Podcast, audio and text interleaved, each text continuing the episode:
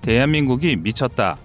전 세계 군사 전문가들이 한국을 단 한마디로 평가하는 말입니다. 10년 동안 늘어날 우리 해군의 건항 계획을 본 해외 전문가들은 한국의 전력 증강에 경악하고 있습니다. 그만큼 우리 해군의 전력 확장이 심상치 않은데요. 우리 대한민국은 2030년 되면 총 53척의 전투함을 보유한 해양 강국이 됩니다. 게다가 한국형 항모 CVX까지 배치되는데요. 하지만 정작 2022년 GFP의 함대 배수량 기준 해군력 순위로 보면 한국은 겨우 8위에 그칩니다. 이는 아직 우리 해군 해군 함정 사업이 반영되지 않았기 때문인데요. 이에 반해 우리의 영원한 숙적인 일본의 해군력 순위는 3위이며 심지어 최근 대한민국을 위협하는 최악의 적인 중국의 해군력 순위는 무려 2위입니다. 이래서야 한국이 살아남을 수 있겠냐 싶을 정도인데요. 그런데 전문가들은 이 순위가 그저 착각에 불과하다고 말합니다. FFX3, KDDX, 도산, 안청호급 등 수년 내 도입될 전력망 개선에도 한국의 순위가 단번에 4위까지 치솟을 거라 장담하는데요. 이는 정말 엄청난 일입니다. 해상과 공중전력에 몰빵한 일본과 육해공 전력을 고루 갖춘 한국의 격차가 종이 한 장 차이로 좁혀질 것이란 뜻이기 때문입니다. 이에 따라 일본은 물론 중국, 러시아 등 한국을 둘러싼 군사 강국들의 눈길이 우리 해군력의 강화로 쏠리고 있는데요. 하지만 그럼에도 일각에서는 그래봐야 일본의 미치 아니냐며 걱정하고 있습니다. 그런데 한국이 이렇게 강력한 해군을 육성할 수 있었던 데에는 우리가 미처 알지 못했던 엄청난 비밀이 숨겨져 있습니다. 그래서 준비했습니다. 준비했습니다. 오늘은 한국이 일본 해상력을 압살할 수밖에 없는 이유에 대해 알아보겠습니다.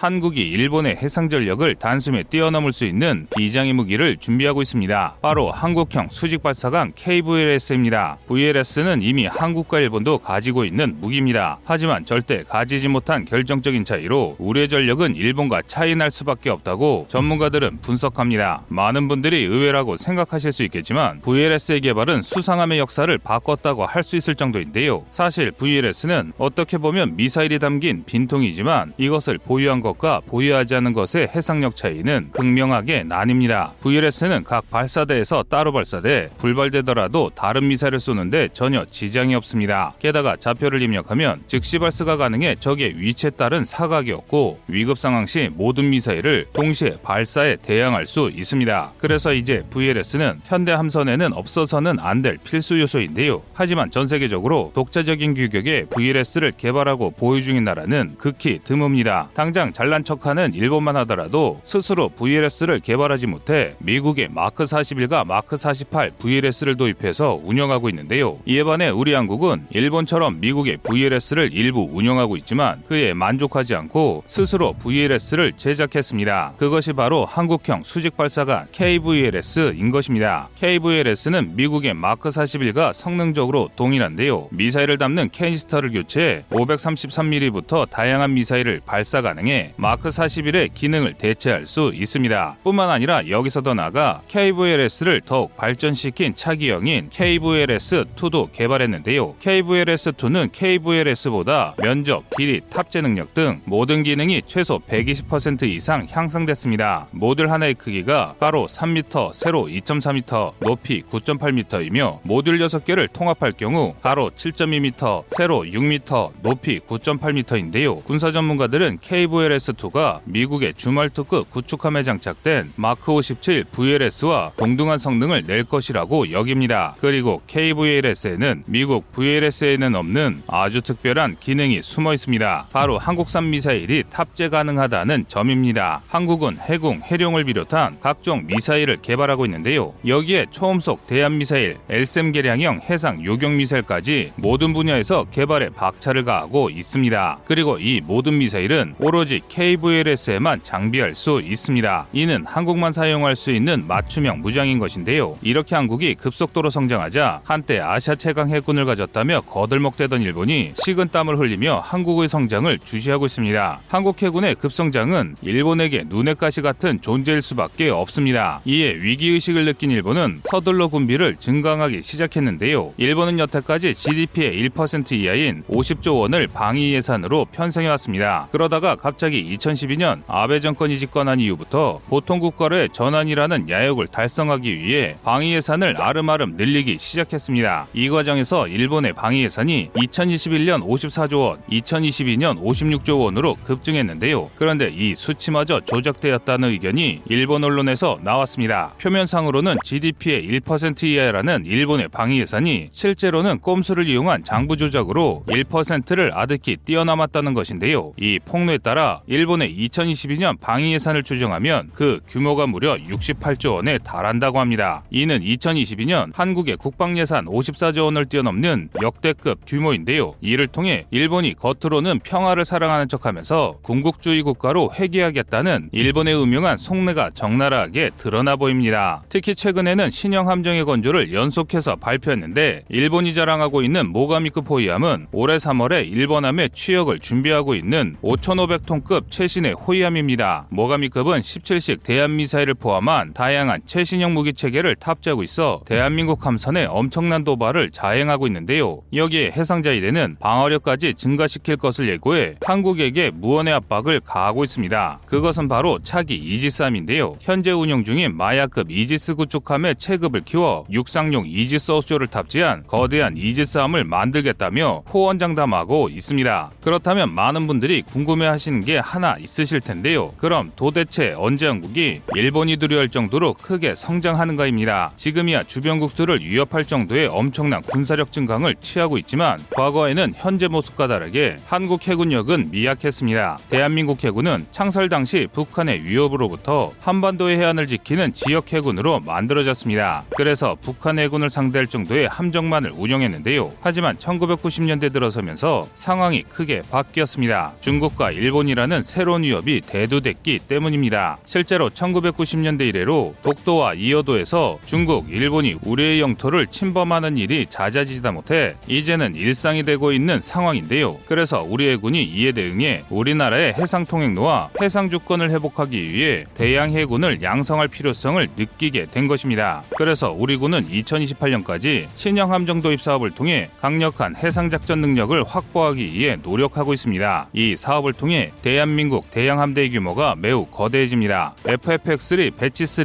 batch 4로 총 12척의 호위함과 3척의 신형 이지스 구축함이 배치될 예정입니다. 또 있습니다. 도산안창호급 잠수함 batch 2와 batch 3로 6척의 잠수함도 추가로 배치되는데요. 이렇게 되면 한국은 3,000톤 이상의 함정을 기준으로 총 18척의 구축함과 26척의 호위함, 9척의 잠수함 등 해군의 발전 속도는 말 그대로 순풍에 돛단 것처럼 매우 빠르게 순조롭게 진행됩니다. 반면 순조로운 한국 해군과 달리 일본의 계획은 실패할 수밖에 없는데요. 바로 일본의 고질적인 비용 문제 때문입니다. 일본은 이지스 어쇼의 높은 가격 때문에 차기 이지스 구축함을 건조할 것을 발표했는데 그런데 황당하게도 이 사업이 이지스 어쇼의 가격보다 오히려 25% 이상 상승했습니다. 여기에는 매우 한심한 비화가 있었는데요. 이지스 어쇼에 탑재되는 스파이 7 육상용 레이더를 해상용으로 사용하기 위해서는 중국의 공오오형이나 미국의 줌왈트 수준의 대형 구축함을 만들어야 합니다. 그래서 당연히 건조 비용은 오를 수밖에 없었고 이 사실을 몰랐던 일본은 호미로 막을 것을 가래로 막는 한심한 작태를 보였는데요. 과거에도 그랬지만 일본의 근시안적인 계획과 변하지 않으려는 민족 특성이 한몫한 것이라 할 수 있습니다. 반면 한국은 일본과 정반대의 거침없는 행보를 보이고 있습니다. 과거 주변국 대비 약한 군사력으로 그들의 위협에 상시 노출되어 있었습니다. 또 군사 도발 및 무력 충돌이 수차례 벌어 지면서 우리의 안보를 더욱 공고히 하려는 국민들의 열망도 높았습니다. 이런 기조가 형성돼 우리는 단기간 중국, 일본과는 다른 안보 체계를 구축하게 된 것입니다. 그럼에도 불구하고 국내 일각에서는 겨우 VLS로 한국이 일본을 압도하는 것은 과장이라는 주장이 일고 있습니다. 그 예로 KVLS에는 미국산 미사일을 탑재하지 못하는데 오히려 무장이 부족해 군함의 전투력이 떨어졌다며 KVLS 도입을 비난했는데요. 하지만 그들의 생각과 달리 KVLS의 존재감은 아주 강력합니다. 그 이유는 KVLS의 도입으로 인해 한국은 미국의 그늘에서 벗어나 스스로 무장할 수 있는 국가로 변화했기 때문입니다. 미국의 VLS는 전투기 무장과 동일하게 무기의 정보를 입력하는 통합 과정이 필요합니다. 하지만 미국은 자신들의 무장의 소스 코드를 공개하지 않고 있습니다. 오히려 자신들의 체계를 사용하고 싶으면 무기 개발국의 소스 코드를 미국에 넘기라며 뻔뻔하게 갑질을 일삼는 중입니다. 그리고 이런 짠돌이 같은 편협 편협함 때문에 미국산 무기를 쓰는 국가들은 미국이 하라는 대로 할 수밖에 없는 신세로 전락하는데요. 한마디로 미국이 승인하지 않으면 나 자신을 지키는 무기조차 마음대로 장착 못하는 무기 종속국이 되는 것입니다. 일본이 바로 그런 경우인데요. 일본은 독자적으로 군함과 미사일을 설계 및 개발할 수 있는 능력을 가지고 있습니다. 하지만 정작 발사 체계인 VLS는 미국제를 사용하고 있는데요. 때문에 17식 대한미사일과 같은 최신형 미사일을 만들어도 VLS에 탑재하지 못 합니다. 그래서 궁여지책으로 외부에 별도의 플랫폼을 설치해 자신들의 미사일을 탑재하고 있는데요. 즉 일본은 미국의 무장을 통합해달라고 구걸할 수밖에 없는 완벽한 가불 관계입니다. 이에 반해 한국은 자유롭게 우리 무기를 KVLS에 탑재해 마음대로 쏘고 마음대로 교체할 수 있습니다. 일례로 대한민국이 한국판 야온토라 불리는 초음속 대한미사일을 개발할 수 있었던 것도 이 KVLS가 있었기 때문입니다. 만약 한국도 일본처럼 미제 VLS만 만족했다면 일본과 같이 함선 외부에 무장을 탑재하거나 아예 개발할 생각조차 하지 못했을 것입니다. 이는 무기 개발만큼이나 중요한 발사 플랫폼의 중요성을 깨닫고 빠르게 국산화한 대한민국의 현명함이 돋보이는 일이 아닐 수 없습니다. 이처럼 한국의 지혜로운 대처로 자주국방에 한 발씩 나아가는 동안 일본은 비리가 가득한 초고가 국산 장비와 쓸모는 있으나 미국에 휘둘릴 수밖에 없는 미제 장비에 무의미한 예산을 낭비하고 있습니다. 이 상태라면 일 본은 68조 원이 아니라 680조 원을 쓰더라도 결국 대한민국에게 패배할 수밖에 없는 것입니다. 여러분의 생각은 어떠신가요?